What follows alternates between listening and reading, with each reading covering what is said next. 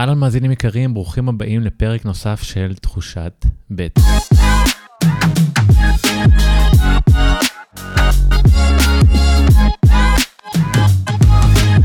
אם אתם אה, חדשים, אם זו פעם ראשונה שאתם כאן, מאזינים, מצטרפים, תחושת בדן היא תוכנית שבאה לעשות לנו קצת סדר בכל מה שנוגע לבריאות שלנו. אני המנחה שלכם מתן חכימי, יוצר סרטים, חוקר בריאות ומחבר הספר חוקי בטן, ובשנים האחרונות אני חוקר את הקשר בין אורח החיים שלנו והבריאות שלנו, אם היא הפיזית וגם הרגשית. זה כבוד הוא לי שאתם מאזינים, וכבוד גדול לי אם תחליטו לחלוק את הפרק הזה אמ, עם כל מי שתרצו, גם אם זה חבר אחד, דרך אס.אם.אס, בוואטסאפ, באינסטגרם stories, ואם אתם עושים את זה, תתייגו אותי ואת בית חנה, את בית חנה ואותי, אה, אם זה בפייסבוק, אם זה באיזה קבוצת וואטסאפ, אה, כי תכלס, מה, למה? למה שלא נחלוק את הידע המדהים הזה אמ, עם האנשים שאנחנו אוהבים?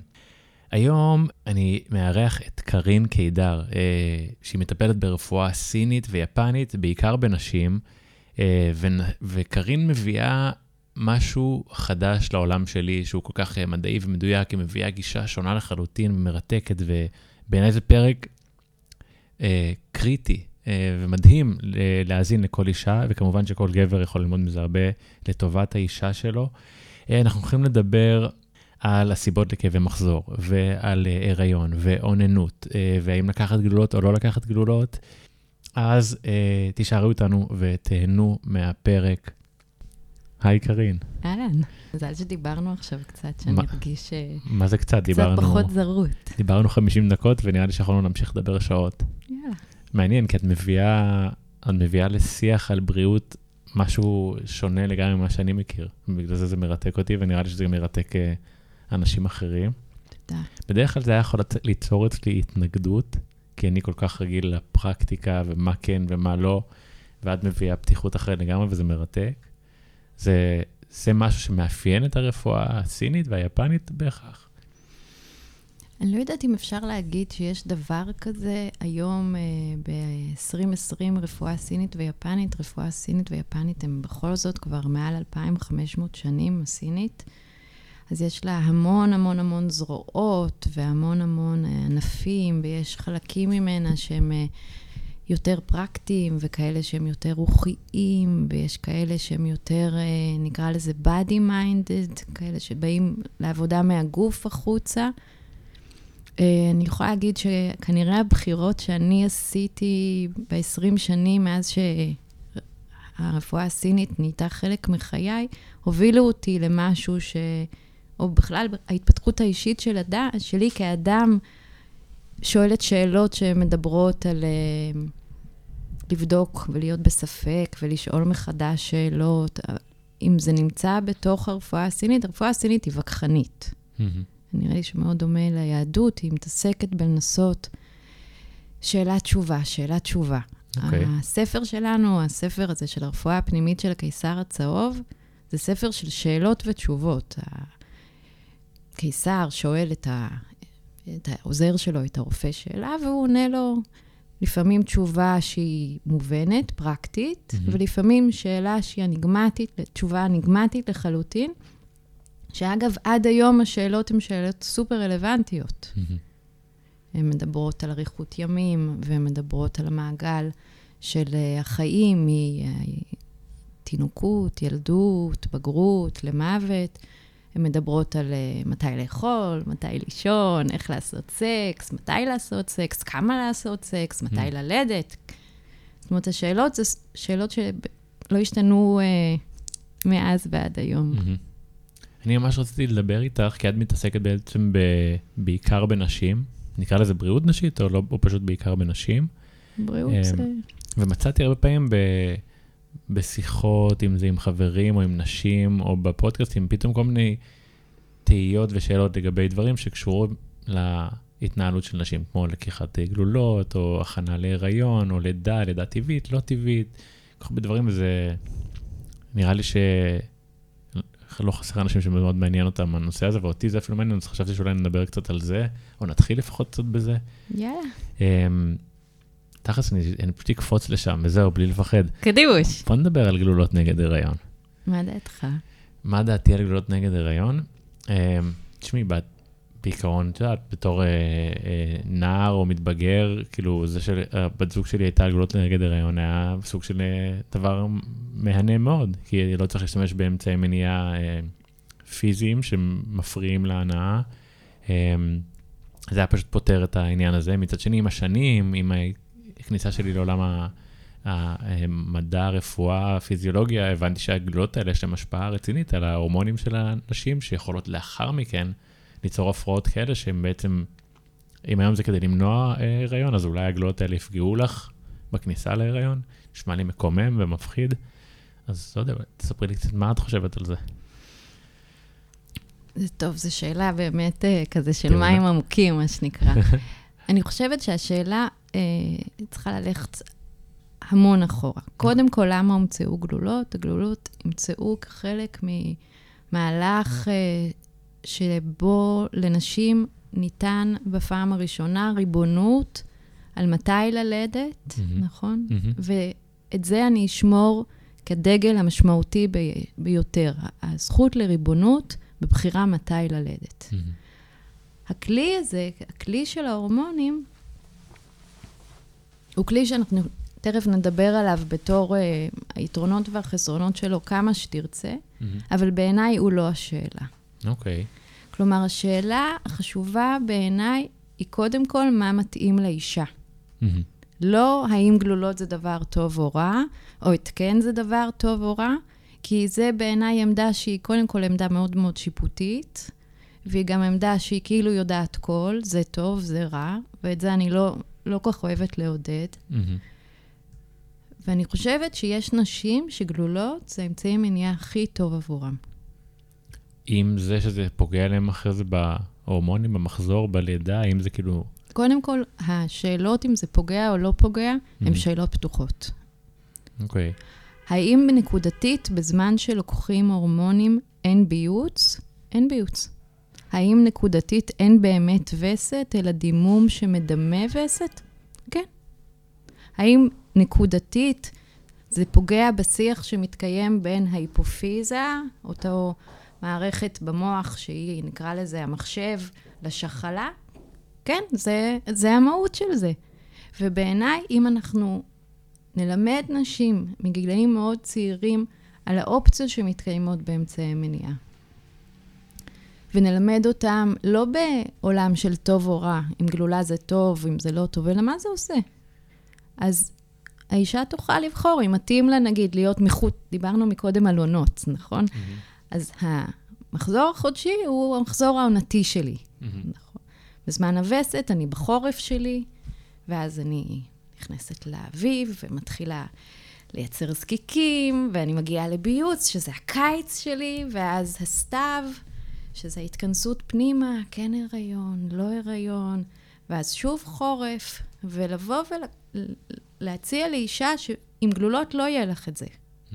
זה הצעה אחרת מאשר להגיד לה, יהיה לך סרטן פעם. כי זה איום. ואני לא חושבת שלאיים על נשים זה פעולה שתומכת בנשים.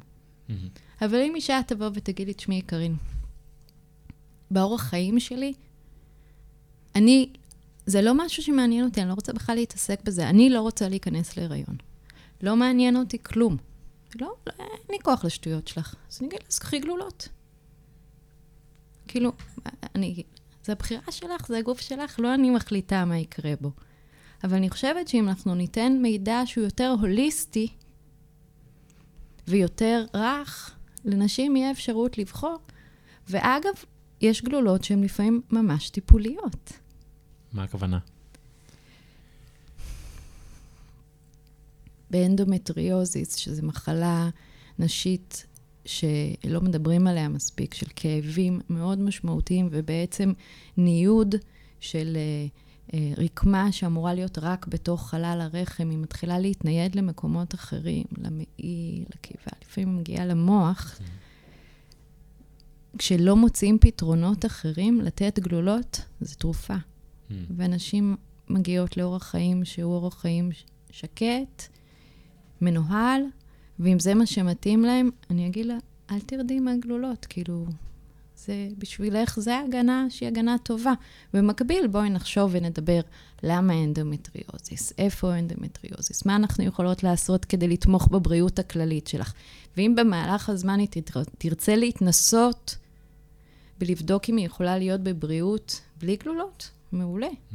אבל אם גלולות הן אלה שמאפשרות לך חוויה של בריאות בחיים, אז הגלולות זו תרופה. זה משהו שהיית אומרת על כל תרופה, אבל? לא יודעת. אני יכולה להגיד את זה על אקמול. Mm-hmm. כאילו, אם ניקח אותו בתור אה, דוגמה פשוטה, נגיד, אה, מה קורה כשכואב לך? אתה מוכן להיפגש עם הכאב? אתה לא מוכן להיפגש איתו? אז אני, קארין, אני אגיד לך, תשמע, רוב הזמן אני אה, מוכנה להיפגש איתו. יהיו רגעים בחיים שאני אגיד, אני רוצה לקחת אקמול, כרגע אולי זה לא תומך בי הוליסטית, mm-hmm. אבל במה שאני עושה, איפה שאני עושה, מה שאני צריכה, כרגע אני צריכה עזרה לקחת ממני את הכאב. ואני אקח אקמול. Mm-hmm. תציע לי את האלטרנטיבה, נדבר על לידה, דיברת על לידה טבעית. Mm-hmm. אני יולדת לידה טבעית, כי האלטרנטיבה שיקחו לי את חופש התנועה, לא שווה לי. Mm-hmm. לא כי אני פוחדת מאפידורל, או חושבת שזה רעיון גרוע ללדת עם אפידורל, או כי אני חושבת שנשים שיולדות עם אפידורל יש להן יותר הסתבכויות ומפל התערבויות. אתה יודע, יש לי רשימות ארוכות. גם כשאני מכינה נשים ללידה, אני רוצה לספר להם מה יתמוך בהם. ואם מה שיתמוך בה זה אפידורל, אני הכי בעד אפידורל. Mm. חושבת שזה דבר גאוני למי שזה מתאים לה.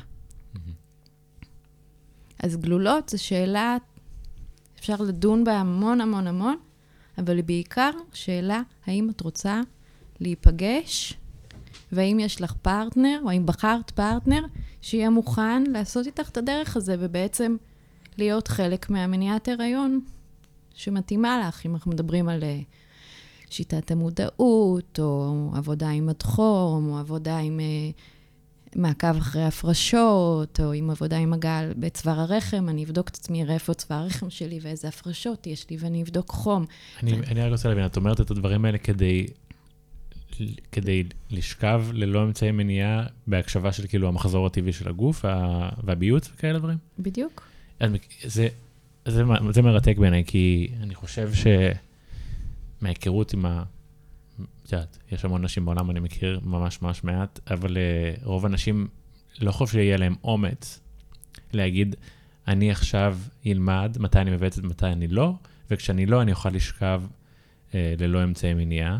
וואו, אתה מכיר באמת מעט, אה? אני מכיר מעט, בטוח. וואו, אני מכירה מלא. איזה, אז רגע, אז נדבר על זה, אבל um, בו זמנית אני אגיד שאני חושב שזה תמיד קשור להפחדה, כי מישהו גרם לך לחשוב, לך לחשוב, שאם ללא אמצעי מניעה, ללא קונדום, לא תוכלי, כאילו, את, את לוקחת סיכון.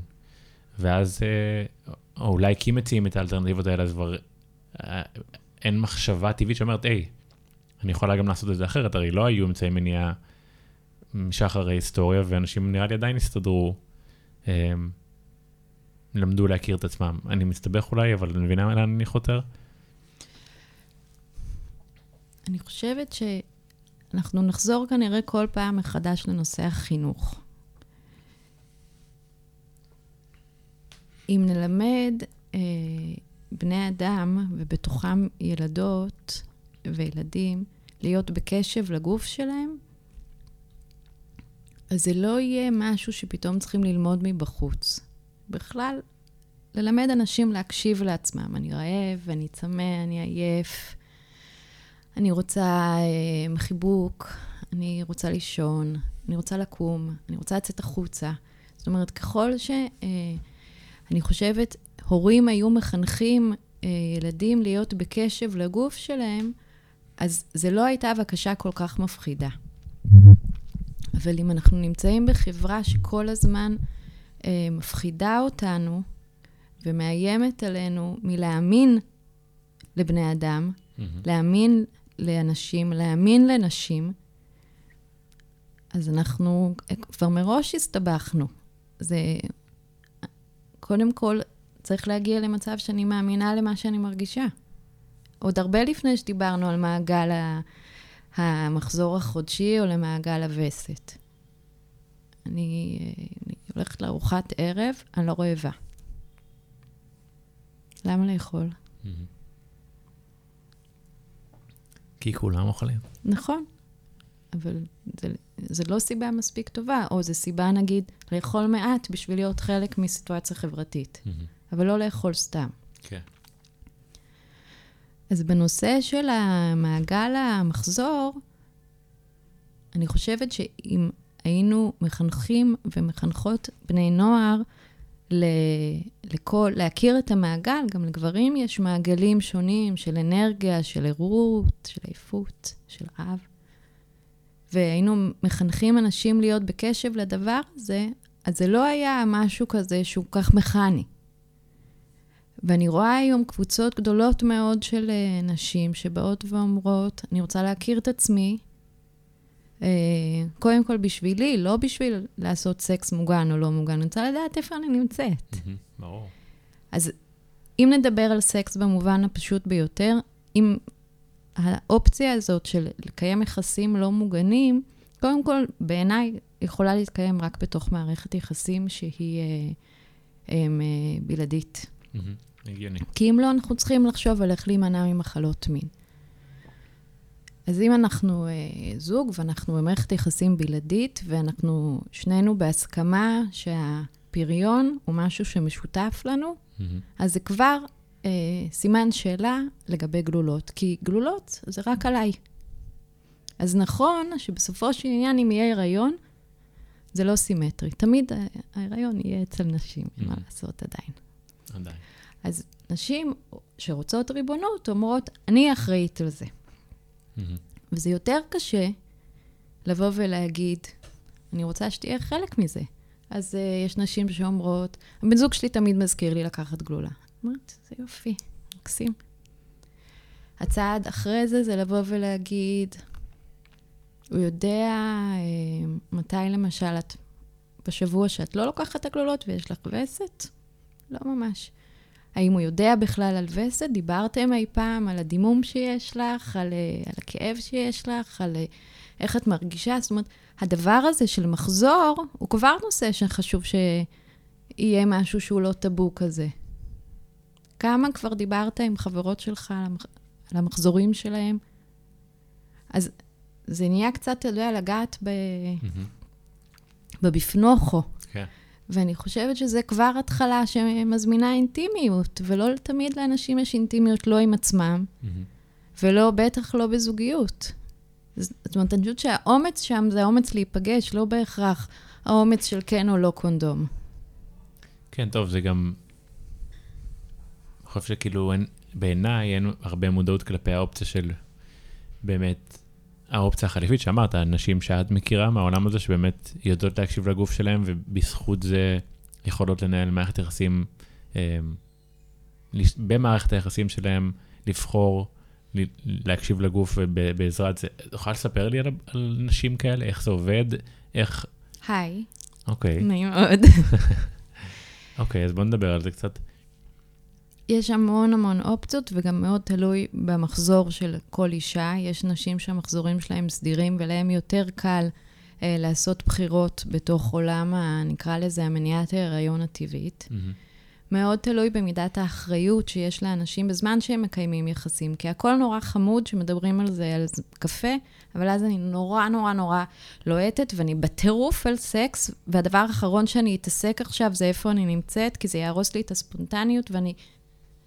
אתה מבין את זה? כן. אז, זה, אז קודם כל, אמ, כדי לזהות פריון, אני צריכה להיות במודעות באיפה אני נמצאת. מבחינת רמת החודש. אם יש לי uh, מחזור של uh, 28 יום, 35 יום או 21 יום. זאת אומרת, זה לא משהו שיש uh, איזו פורמולה שבה אני יכולה להגיד לאישה, יש לך מחזור של 28 יום, אז מהיום העשירי עד ה-16 את uh, אולי פוריה. זה, זה לא מודעות לפריון. לא, יש דרך להרגיש שזה פיזית גם, נכון? קודם כל, הטמפרטורות של הגוף משתנות. אוקיי. אז אופציה אחת זה לעשות מדידת חום שחר. כלומר, כל יום בבוקר, לפני שאת יוצאת מהמיטה, לפני הקפה, לפני צחצוח שיניים, מושיטה את היד למד חום ולוקחת חום. יש uh, מכשירים ייעודיים, uh, כמו ה Daisy, ואני יודעת שיש עוד כמה, אני לא מכירה את השמות שלהם, שהם מיועדים, ואז יש להם בעצם את האפשרות לשמור את ה database שלך, ולעשות אור ירוק, או אור אדום, או אור כתום, ואז יש איזה הדהוד אה, חיצוני שאומר באיזה חלון אני נמצאת. יש את הנושא של הפרשות, שהוא בעיניי אחד הנושאים שהכי קל ללמד, ואז יש לי כל הזמן תקשורת עם עצמי. בכל פעם שאני עושה פיפי, כשאני מנגבת, אני מזהה באיזה הפרשה אני נמצאת. Mm. כך שאם במקרה אני אבייץ מוקדם יותר, אני אוכל להגיד לעצמי, יואו, איזה קטע, היום יום עשירי מאז שקיבלתי וסת, כבר מתחילה לי הפרשה פורה, יואו, איזה מעניין. מישהו מלמד על הפרשות, כאילו? מלא. לא, אני מתכוון להגיד סתם, שיש חינוך מיני בתיכון, מדברים על דברים כאלה, כאילו בנות, אוקיי, בסדר. לא. אז חוץ מ... אבל אה, משהו נישתי מאוד, העולה, אה, נגיד השיח על הפרשות הוא שיח שכל בחורה יודעת עליו, ומבינה את הקשר שלו ל... ממש לא. אוקיי, אז זה מחדל. חינוך, כן. נכון. תגיד, אתה מסתכל על הקקי שלך? כן. למה? כי אני יודע שהוא מעיד על הרבה דברים. כמה מהחברים שלך מסתכלים על הקקי שלך? לא שלהם? שאלתי, אני לא מאמין שלך. כן. לא שאלתי, ואני מניח שרובם לא. זה, כן, זה, כן. זה חוזר לאותה התחלה שאנחנו חיים בחברה שגורמת לנו להיות מאוד זרים לעצמנו, לגוף, לנפש. אנחנו, אה, אין, אין לנו זמן כמעט. נשים אומרות לי, תשמעי, אין לי את הדקה וחצי זמן הזה בבוקר למדוד חום. כאילו זה, כאילו, היא אומרת לה, אין לך דקה וחצי בבוקר למדוד חום? אז היא אומרת, לא. לא. אוקיי, אז אנחנו צריכות ל- ל- לבנות, שיהיה לך דקה וחצי לעצמך. תעזבי אם למדוד חום, אבל על זה אנחנו צריכות לעבוד, לפני כן. שאנחנו מדברות על פריון. מהמם. ואז אתה יודע, מתחיל הרבה פעמים אה, דו-שיח שהוא לא פרי, נגיד, אה, אני, אה, אני שואלת נשים מה האמצעי מניעה, הוא גומר בחוץ. ואז אני אומרת לה, זה, את זה אמצעי מניעה גרוע. גרוע. אז היא אומרת לי, למה? אז אני אומרת, כי לפני שהוא גומר, יש טיפונת חמודה כזאת שמופיעה, וגם בה יש זרע, ואת יכולה להיכנס ממנה להיריון, זה לא רעיון טוב. היא אומרת לי, אבל, אבל זה כאילו, זה מה שעובד לנו. אני אומרת לה, אוקיי, אם זה מה שעובד לנו, בסדר. אבל אם את מתייחסת לזה בתור אמצעי מניעה, זה לא אמצעי מניעה. מהמם. אני רוצה שנייה לחזור אחורה, סתם מתוך סקרנות. אולי אין אה, משהו קונקרטי, אבל אני מרגיש שמחזור לא מסודר וגם אנדו, אנדומטריוסיס, אנדומטריוסיס, הם דברים שאני שומע עליהם יותר ויותר בשנים האחרונות. האם מישהו, את, מקשרים אותם לאורח חיים שלנו, למצבים הנפשיים, לתזונה, לזה שאנשים כן לוקחים גלולות מגיל מאוד צעיר? כאילו, האם... אמנם את אומרת, אם זה מה שמתאים לך, לך על זה, אבל יכול להיות שבחורה שלקחה גלולות מגיל 13, אה, בסוף אלה גרמו לה לאנדומטריוסיס, ואז מישהו אמר לה, קחי גלולות גם כדי לסדר אותו? אני הולכת לענות תשובה הכי אה, משונה. אוקיי. אני הייתי בתוך הבטן של סבתא שלי, אוקיי? אוקיי. מה זאת אומרת? הרבה, הרבה, הרבה מ, אה, מהשאלות שאתה שואל מדברות על הרבה דורות. מהמם. כלומר, הרקמה של השחלה והזקיקים שמהם אחרי זה ייווצרו ביציות שמהם ייוול- ייוולד מישהו, נוצרים בתוך הרחם של, בהיריון, שאימא שלי הייתה בתוך הבטן של סבתא שלי. אוקיי. התכנות של השחלות קורה בשלב העוברי. מהמם. אז השאלות שאתה שואל הן שאלות ממש טובות, אבל הן שאלות מה זה מורכבות, שנורא קשה לשחק איתן. אנחנו דור אה, שלישי, רביעי, אה, אחרי מלחמה. זה גורם השפעה מאוד מאוד גדול. אה, התזונה שהיו לסבתות שלנו, המתחים שהם נמצאו בהם. אם אנחנו מדברים על ביציות, שעל זה אנחנו בעצם, משם אה, הסיפור מתחיל, הביציות נוצרות ברחם של סבתא שלי. הביציות, הביצית שאני נולדתי ממנה, נוצרה כבר אה, בזמן שאימא שלי הייתה ברחם של סבתא שלי, אוקיי? אז מה שסבתא שלי אכלה בהיריון, והחוויות שסבתא שלי חוותה בהיריון עם אימא שלי, ישפיעו עליי. אוקיי, זה כבר יכול להיות שזה שיח על, על גנטיקה שהוא... אפיגנטיקה. הוא, אפיגנטיקה שהוא חשוב. סופר. מצד שני, אני אולי שואל את זה כי אני תוהה מה כן אפשר לעשות. אולי מה הדברים שאנחנו חושבים שיכולים בעשייה היום, לא משנה איזה גנים הבאנו איתנו, כדי למנוע את המצבים האלו לשפר אותם. באי סדר של מחזור או אנדומטריוסיס או... אז אני חושבת שיש uh, כמה מרכיבים במשולש הזה של בריאות uh, נשית. אחד, אנחנו מדברים עליו הרבה, והוא הנושאים שהכי מעניינים אותך, זה נושא ההזנה. Mm-hmm. וכשאני מדברת על הזנה, אני מדברת לא רק על מה אוכלים, אלא איך אוכלים ומתי אוכלים ועם מי אוכלים. Mm-hmm. זאת אומרת, הזנה היא הרבה מעבר למרכיבים שמכניסים. איזה מערכת יחסים היש עם הנושא של להיות מוזן. זה דבר אחד משמעותי מאוד בעיניי לבריאות נשית. האם אני כאישה שמה את הצרכים שלי כחלק מסדר העדיפויות באיזה מקום? האם אני אה, אוכלת במהלך החודש אותו דבר, או שהצרכים שלי משתנים במהלך החודש? שזה שוב חוזר לשאלת הקשב. השני זה שאלת התנועה, ובעיקר האי-תנועה. אם יש משהו שאני יכולה להגיד לך שמשפיע לרעה מאוד על בריאות נשית, זה זה שנשים יושבות יותר מדי. Mm. כלומר, הפעולה הזאת של עבודות, בעיקר בישיבה, ולא בדינמיות של האגן, Mhm. מאוד מאוד מאוד בעייתיות לבריאות האגן. והדבר השלישי זה נושא הווסת עצמה.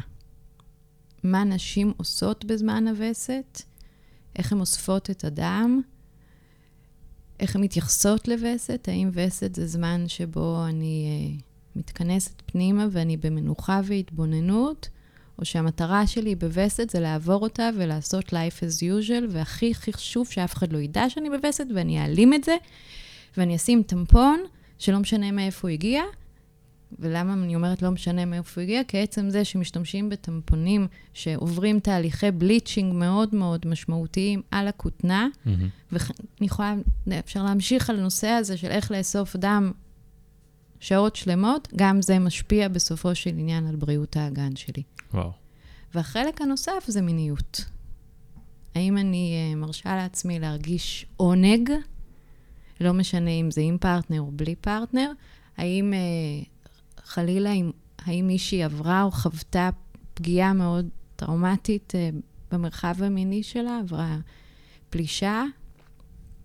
האם גדלתי בבית שאמר לי שהמיניות שלי היא משהו שאני צריכה לחקור אותו ולהתנסות בו, או שאמרו לי שאני צריכה לצמצם אותו ולשמור אותו, ושהמיניות היא בכלל לא משהו שצריכים לעבוד איתו?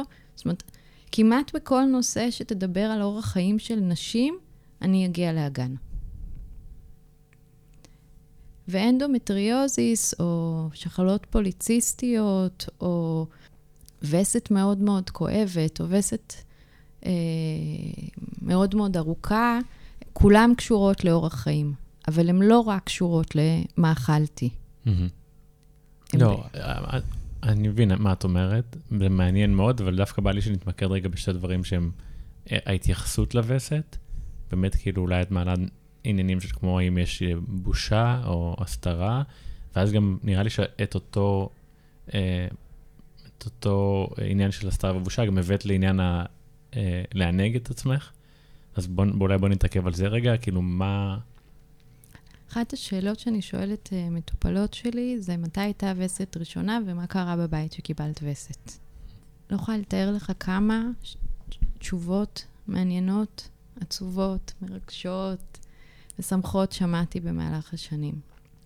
מנשים שאמרו לי, לא סיפרתי לאף אחד, לנשים שסיפרו לי שהם רצו לספר לאבא, שאבא אה, חיבק אותם ואמר, איזה יופי, עכשיו את אישה, ושעשו אה, מסיבה בבית. Hmm.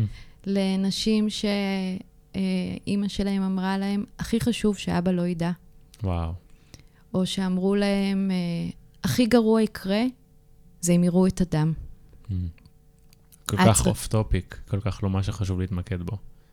כל כך לא קשור לכלום חוץ מלסיפורים שהם חוו, מהמם. ולאשמה או לבושה. או... אני יכולה להגיד לך, הבת שלי היא בת 18, מהמם. וזה נורא מעניין אותי. אני לה- בשוק מזה עכשיו. גם אני. להתבונן עליה, נגיד, מדברת עם ידידים שלה על הווסת, או עם Mm. חברות שלה על הווסת. אני יכולה ממש מ- לראות מהמבט מה סיפרו להם על זה לבית. לא משנה אם זה בנים או בנות. יש כאלה ששום דבר לא משתנה להם בפנים, וזה חלק מהחיים. יש כאלה שאני רואה את הקיבוץ של הגועל. יש כאלה שחושבים שהיא מזעזעת, שהיא מדברת על זה כמשהו שהוא עניין יומיומי, ויש כאלה שמתגרים מזה, כי אתה מבין שזה נורא נורא, לא מתגרים מינית בהכרח. מזה שזה לדבר על זה נושא שהוא מעניין, לא- וזה כן. נושא שהם לא דיברו עליו אף פעם, והוא טאבו, וזה...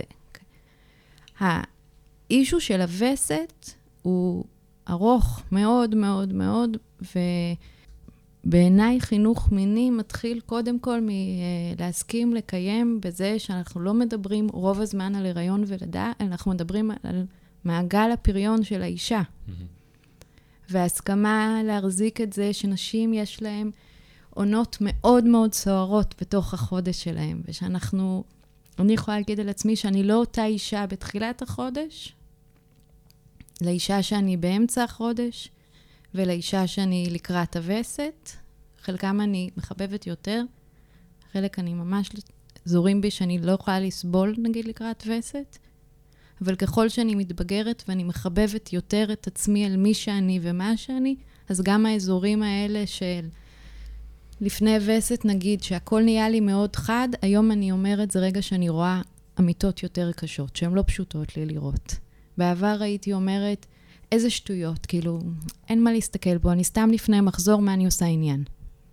זאת אומרת, אני חושבת שההזדמנות הזאת לקחת את המחזור החודשי, את המעגל הזה, כמרחב למידה, הוא מדהים, ואם עושים אותו בזוג, הוא מדהים כפליים. ואז אני חושבת שהמוטיבציה, נגיד, להתעסק במניעת הריון, היא כבר מוטיבציה אחרת. אבל אני חוזרת ואומרת שלרוב האנשים, זה לא הקטע שלהם.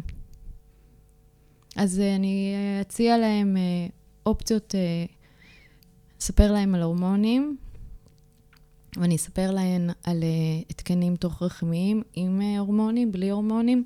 אני אסביר את היתרונות והחסרונות שלהם.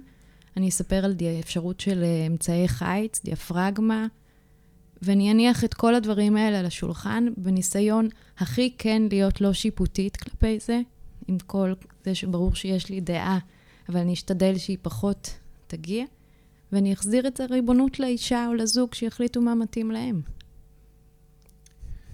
בא לי לחזור רגע למה שאמרת על איסוף דם, כאילו שיש סוגים, דרכים שונות לאסוף דם בזמן הווסת. כשאני זה- הייתי ילדה, היה, נערה היה רק שתי אופציות, תחבושות וטמפונים. מהמם. תחבושות וטמפונים, הבעיה הגדולה ביותר איתם, יש להם גם פתרונות, גם בתוכם, יותר ידידותיים לסביבה. אחד הראשון זה שהם לא, זה חומרים לא מתכלים, ואם אכפת לך מהסביבה זה כבר סימן שאלה.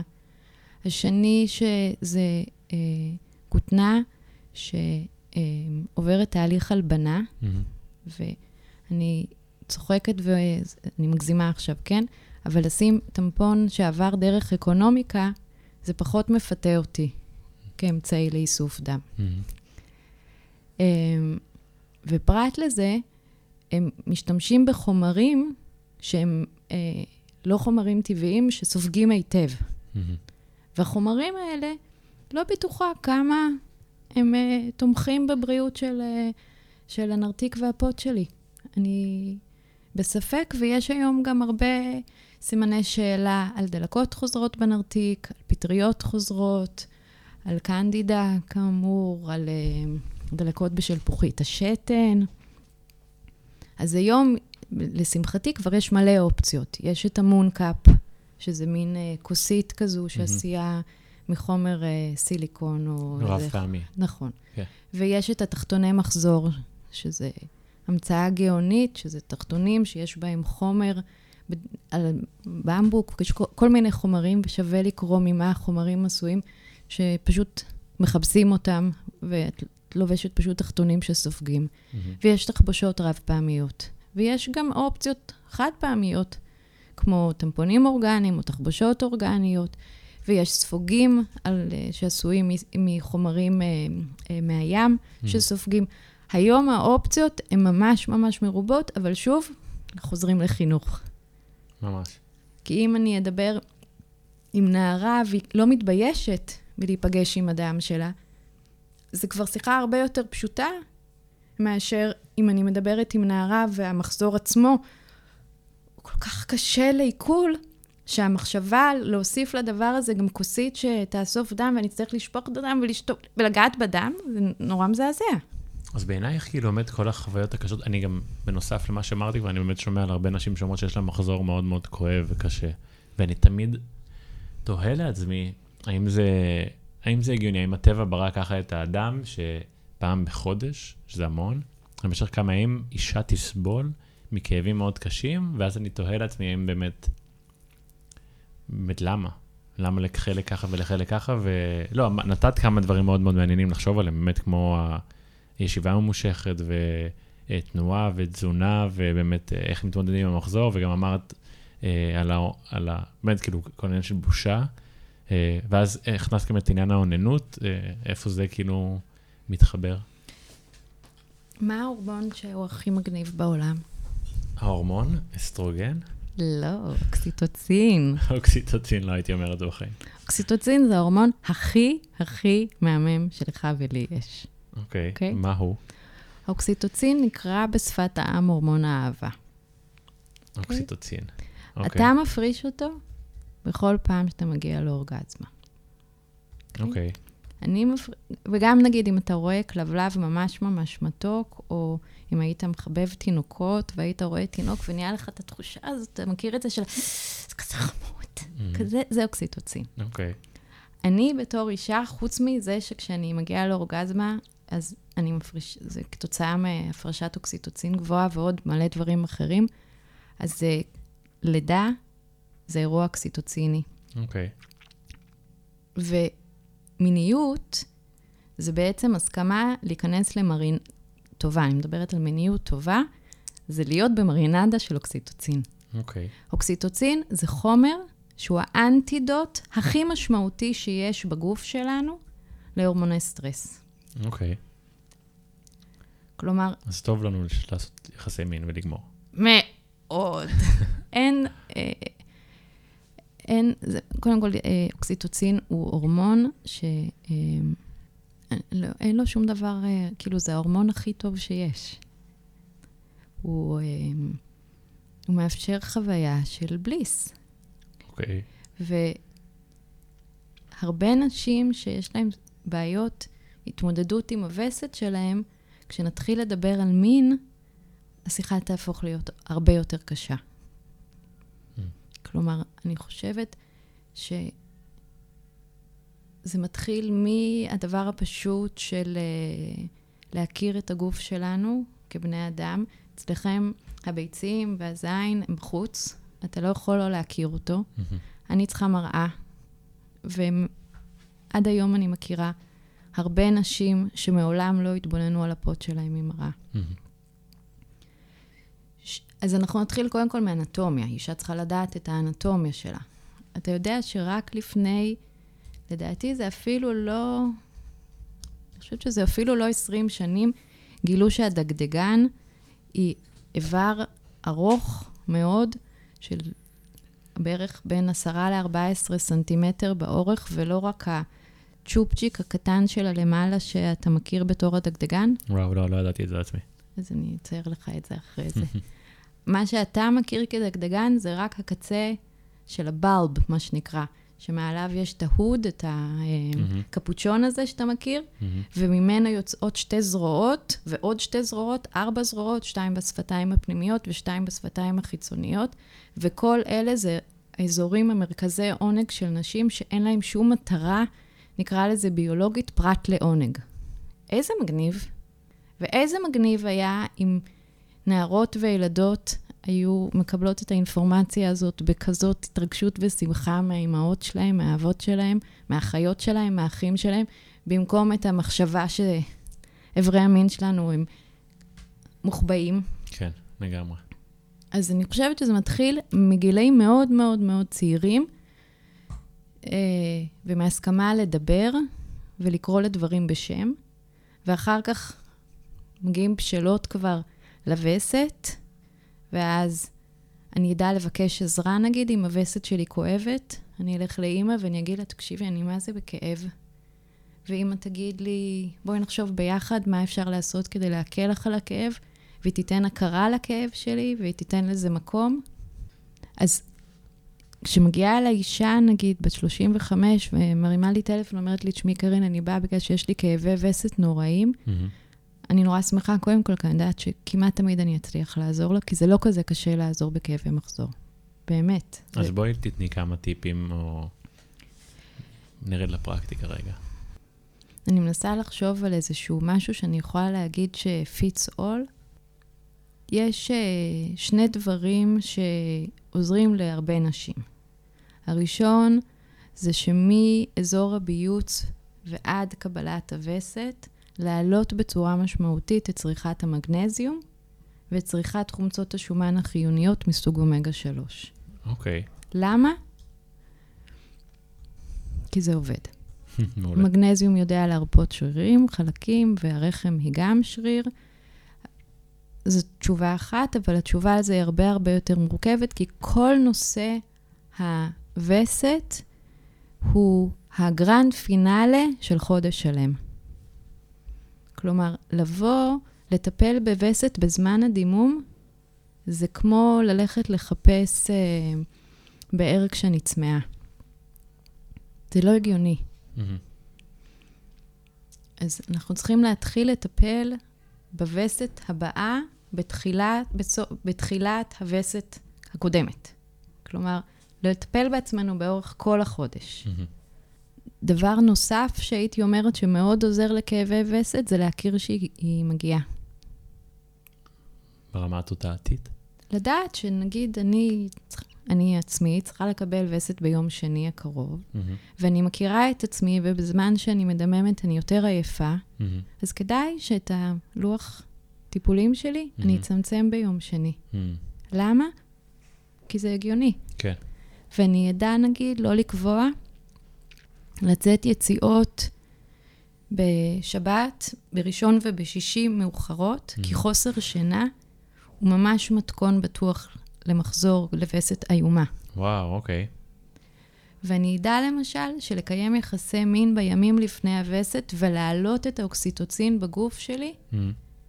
אוקסיטוצין בין השאר, החברה הכי טובה שלו זה האנדרופינים, אוקיי. אותם feel good hormones.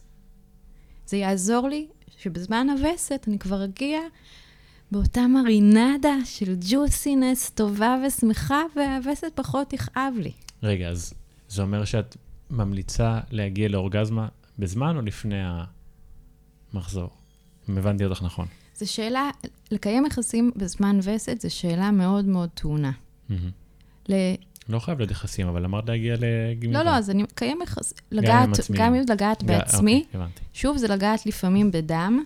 הרבה נשים בכלל לא מתקרבות לאזור הפוט שלהם בזמן המחזור, פרט ללהחליף אה, מוצרי אה, ספיגה או. איסוף.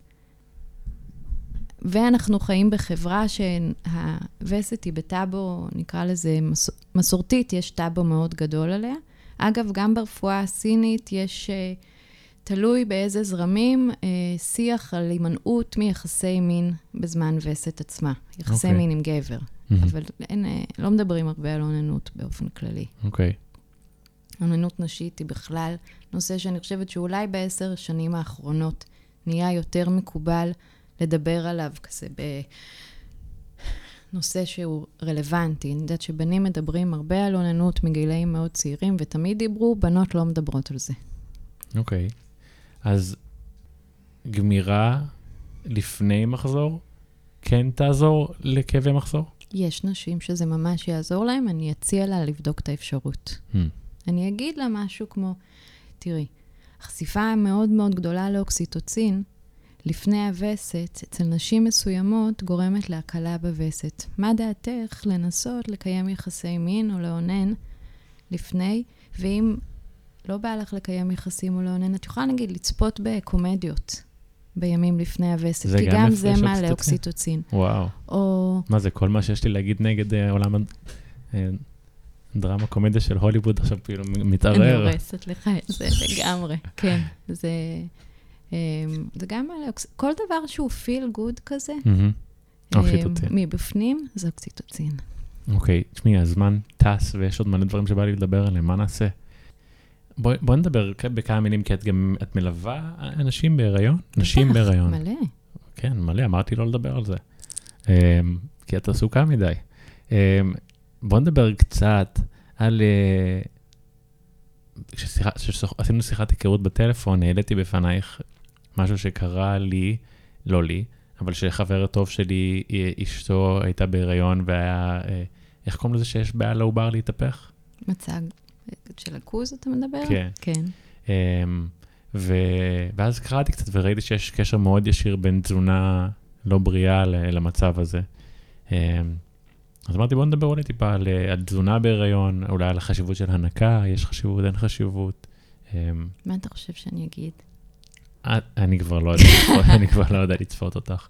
את ברור שאת תגידי כמו כל, האמת שקצת, אה, כשהיית מאוד נחרצת כשדיברת על הטמפונים, אז אה, כי בדרך כלל את מאוד כזה, אם זה עושה לה טוב טמפונים, אז שתהנה עם הטמפונים. לא, אם מישהי נוח לה מאוד עם טמפון, אני אגיד לה, תעברי לטמפונים אורגניים. בלי אוקיי. להתבלבל. את אוקיי. כבר קונה טמפונים, זה אה, חומר ספיגה נוח לך, תעזבי אותך מלהכניס אה, לפות שלך חומרים שאנחנו לא יודעים מה יש בהם, כן. תשתמשי באורגנים. זה, נגיד, ככה, מהמם. תשמע איתי שיחה. כן, זה הבחירה שלך, סבבה, בואי נבדוק מה, מה, איזה אופציות יש בתוכה. כן. אני האחרונה שתבוא ותגיד למישהי, טמפונים זה נורא. כן. זה לא נותן לה כלום.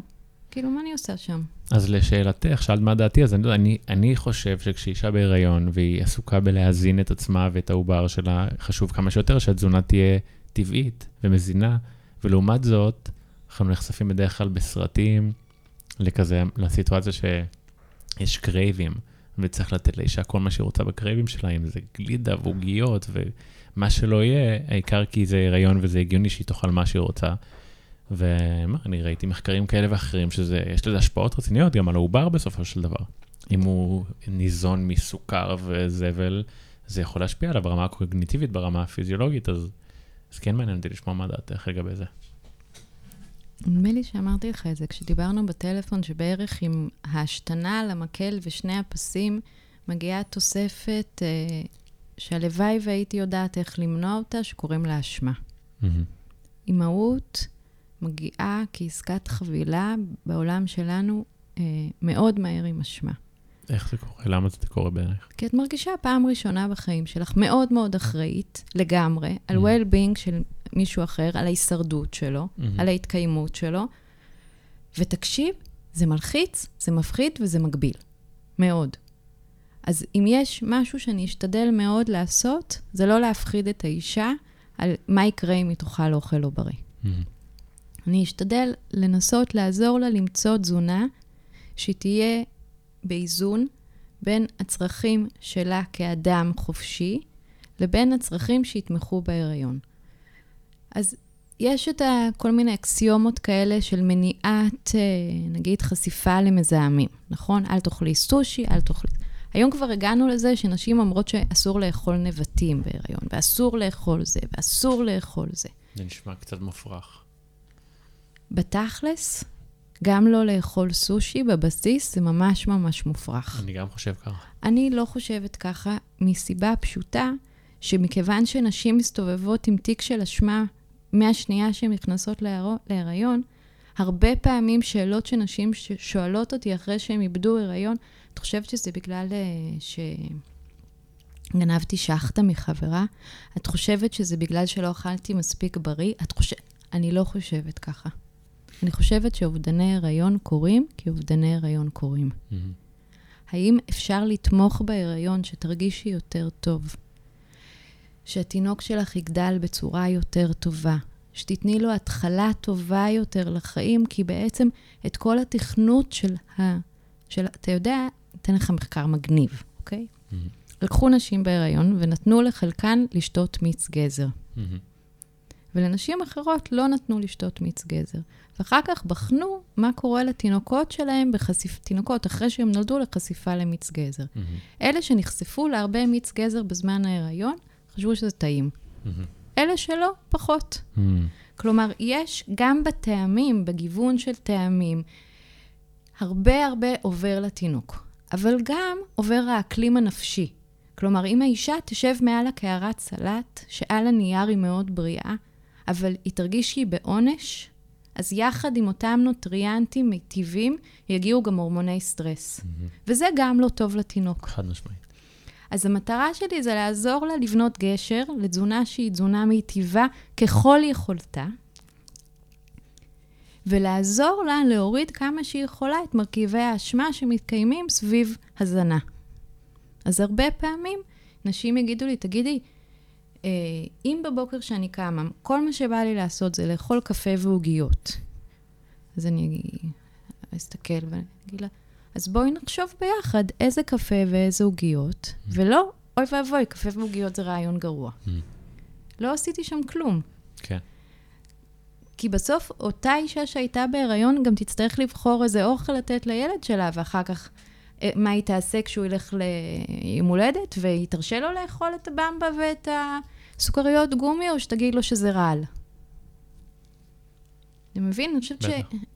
שכהתחלה, אני נורא משעממת, אני מאמינה פשוט בחינוך ל... לתמיכה במקום בחינוך להימנעות. Mm-hmm. אם האישה תגיד לי, יש לי craving מטורף לגלידה, אז אני אגיד לה, יואו, גם לי היה. בואי נחשוב רגע, כמה גלידה לאכול, איזה... לא, לי יש רק ל Ben and Jerry's, היא תגיד לי. אני אגיד לה, אחלה, אז תאכלי את ה Ben and Jerry's, אבל תנסי לעטוף מסביב, במרק, בתבשיל הירקות, בעדשים. תגיד לי, איכס, עדשים זה מגעיל. אני אגיד לה, יואו, תקשיבי, יש לי מתכון את עפה. מה זה טעים? תזכירי לי, פעם הבאה אני אביא לך, תטעמי אצלי, ואת תעופי על זה. Mm-hmm. כלומר, אני חושבת שככל שנתמוך באנשים, בנשים בטוח, הסיכוי שהם יעשו בחירות, אנשים רוצים להיות בעד עצמם, כאילו, אנשים לא בא להם להיות נגדם. Mm-hmm. אבל אם אני עושה את כל הבחירות כי אני מפחדת מאוכל, או כי אני חושבת שהביצה הזאת תגרום לי להפיל, אז ברור שאל תאכלי את זה.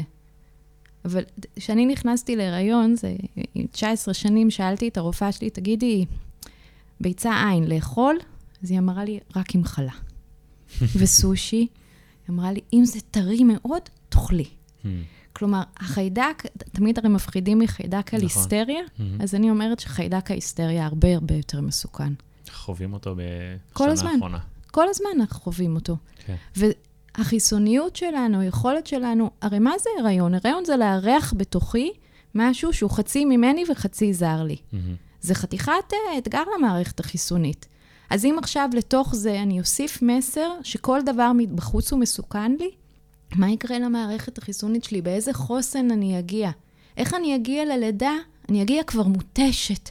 כי כל מה שעשיתי זה נלחמתי על להחזיק מעמד על ההיריון הזה. Mm-hmm. אני רוצה שנשים יגיעו לסוף ההיריון שלהם בחוויה של סקרנות, של התרגשות, של תחושה שהם למדו מלא על עצמם בהיריון הזה, שלמדו על היכולת שלהם לישון פחות, או לאכול אחרת.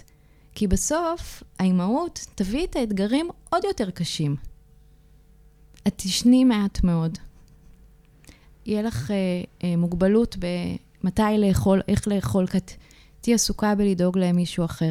אם אני אעזור לה לבנות מערך בריא של תמיכה בעצמה, בזמן ההיריון, אם תגיד לי, נגיד, יש לי אתגרי שינה, אז אני אגיד לה, בואי נסתכל על היום שלך, בואי ננסה לגנוב פה חצי שעה, כאן חצי שעה לישון. נסי ללכת לישון שעה לפני ממה שאת רגילה. את לא ישנה משהו, אז שיהיה לך יותר שעות של שכיבה במיטה. אז אני בעצם אתן לה חינוך לקראת השלב היותר מורכב של שלב האימהות. ומה יקרה שאחרי זה יגיע ילד שני, ילד שלישי? איך אנחנו מגדלים נשים שיוכלו להיות עם, גם מצד אחד אימהות מסורות, שייתנו מעצמם לילדים שלהם, ואיך הם ישמרו על עצמם באותו זמן. Mm. אני חושבת שבשיח על וסת כבר, שדיברנו מקודם, יש כבר את ההכנה לשיח על העולם הבוגר. ואחרי זה יש את ההכנה לשיח על עולם האימהות.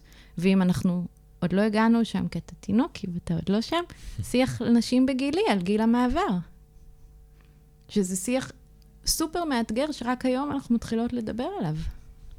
לסיכום, נחלק את זה לשתיים. סתם גם אה, למאזינים שלנו שרוצים למצוא אותך, ללמוד ממך, אה, להיות ברשימת המתנה של הטיפולים שלך, שבחיים לא תקרה.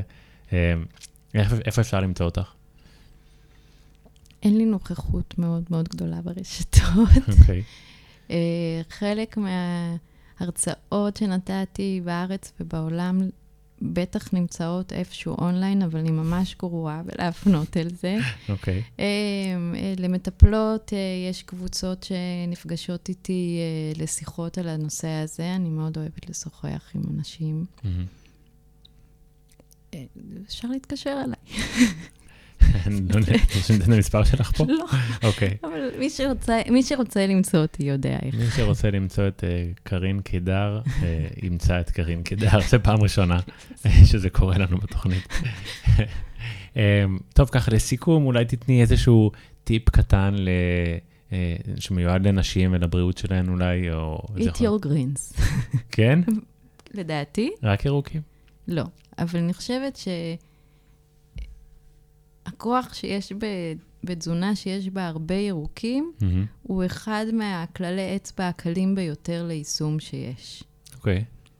אמ, בדיוק אתמול שאלה אותי מטופלת, איך לדעתך אני יכולה להכניס כל כך הרבה ירוקים לתזונה?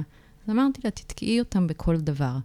אמרה לי, מה זאת אומרת? אמרתי, את עושה סנדוויץ', תשימי שם ערימה ענקית של ירוקים. חיממת מרק, תזרקי לזה כוס ירוקים, סגרי את האש, תני להם לנבול. Mm-hmm. הכנת חביתה, שימי ירוק. למה ירוקים? קודם כל, חומצה פולית בכמויות, סיבים תזונה, אתה יודע את הכול. לא, אז מדהים. אז, לא, לא, אני אהבתי, את יודעת, סתם כי אני באמת אוהב, נגיד, מאוד כוסברה, זה עובד לי ממש מדהים בחיים, אבל לפני רגע אמרנו, אם זה לא טעים לך, אם את לא, רוצ... אם את לא אוהבת את הבריא הזה, אז אל תעשי את זה לעצמך. אז אם יש חוץ מעלים ירוקים עוד דברים שאת ממליצה, אמרת לי פעם שיש לך איזה חוק ברזל עם הילדים שלך. אמ, החוקים שלי בבית עם הילדים היו מאוד מאוד פשוטים. אחד, קודם אוכל, אחרי זה דברים אחרים. ואוכל זה אוכל. אה, שנינו מסכימים שבמבה זה לא אוכל, וטבעול זה לא אוכל, ושניצל של עוף טוב זה לא אוכל, נכון?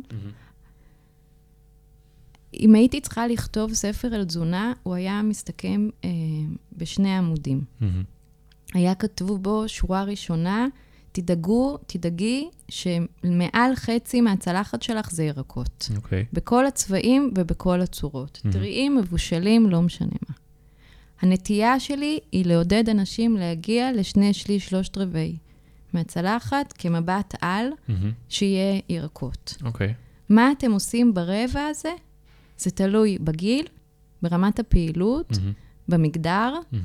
בזמן שאת נמצאת בחודש, mm-hmm. אם את בהיריון או לא בהיריון, אם ילדת mm-hmm. או לא ילדת, אם את מניקה, אם את בגיל המעבר, אם את במשבר רגשי, ואותם צריכים למצוא אה, בעדינות ובקשב למה יתמוך בך באותו זמן. מהמם.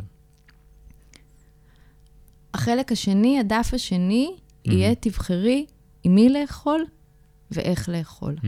לאכול באוטו, mm-hmm. זה לא נקרא לאכול. או בעמידה. או בעמידה. אני חוטא בזה הרבה. עובד על זה. כולנו. כן. או מול מחשב. או עם אנשים שאת לא יכולה לסבול. נגיד לאימהות, אני הרבה פעמים אומרת, תעשי את זה בשיטת השתי ארוחות ערב. אז הן תמיד צוחקות, הן אומרות לי, מה זאת אומרת? אני אומרת, נכון שאת אוכלת עם הילדים, את לא שמה לב בכלל מה את אוכלת, ובסוף את מוצאת שאת עומדת ואוכלת את השאריות שלהם? אז בזמן שאת עם הילדים, תאכלי את הירקות. תהיי עסוקה ב...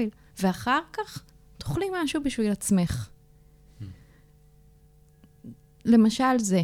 אני בעיקר רוצה לעודד, כאילו, הדף השני היה מדבר על קשב, ויותר מדבר על... הרמב"ם מדבר על לאכול בשמחה. אה, ואני אוהב את זה מאוד. אוקסיטוצין? ועם אנשים, אוקסיטוצין. לגמרי. אנחנו. שנינו מסכימים שהורמוני הסטרס הם הצרה הכי גדולה של התקופה הזאת. מהמם. הורמון סטרס, מה המטרה שלו מול מערכת העיכול? אין לו. אין לו אשכרה. אין לו. המטרה של הורמון הסטרס היא שמערכת העיכול לא תפריע. הורמון הסטרס רוצה שתעשה אחד משלושה דברים, או שתברח, אז אתה צריך סוכר לפריפריה, מהמם. אנרגיה לפריפריה, או שתקפא, מהמם. תעשה פחות, מהמם. נכון? כן. או שתילחם. זה האופציות. זה לא, אף אחד מהם לא... אף אחד מהם לא כולל את עיכול. אז לאכול במצבי מתח זה הצרה הכי הכי גדולה שיש בעיניי בעולם התזונה, ולצערי לא מדברים על זה מספיק, ויותר מדי מדברים על מה לא לאכול, שזה בעצמו יכול להיות גורם מתח. מהמם. כלומר, אם בכל פעם שאתה פוגש את הצלחת שלך, אתה חושב שהיא מאיימת, אז אנחנו בבעיה. לחץ. כן? קרין קדר היה פשוט אה, תענוג גדול. לכן היה כיף? אנחנו נעשה את זה, אנחנו נעשה את זה שוב בקרוב, אם זה תלוי בי. יאללה. זהו, תודה שהאזנתם. אה, שבוע נהדר שיהיה, ונתראה בקרוב.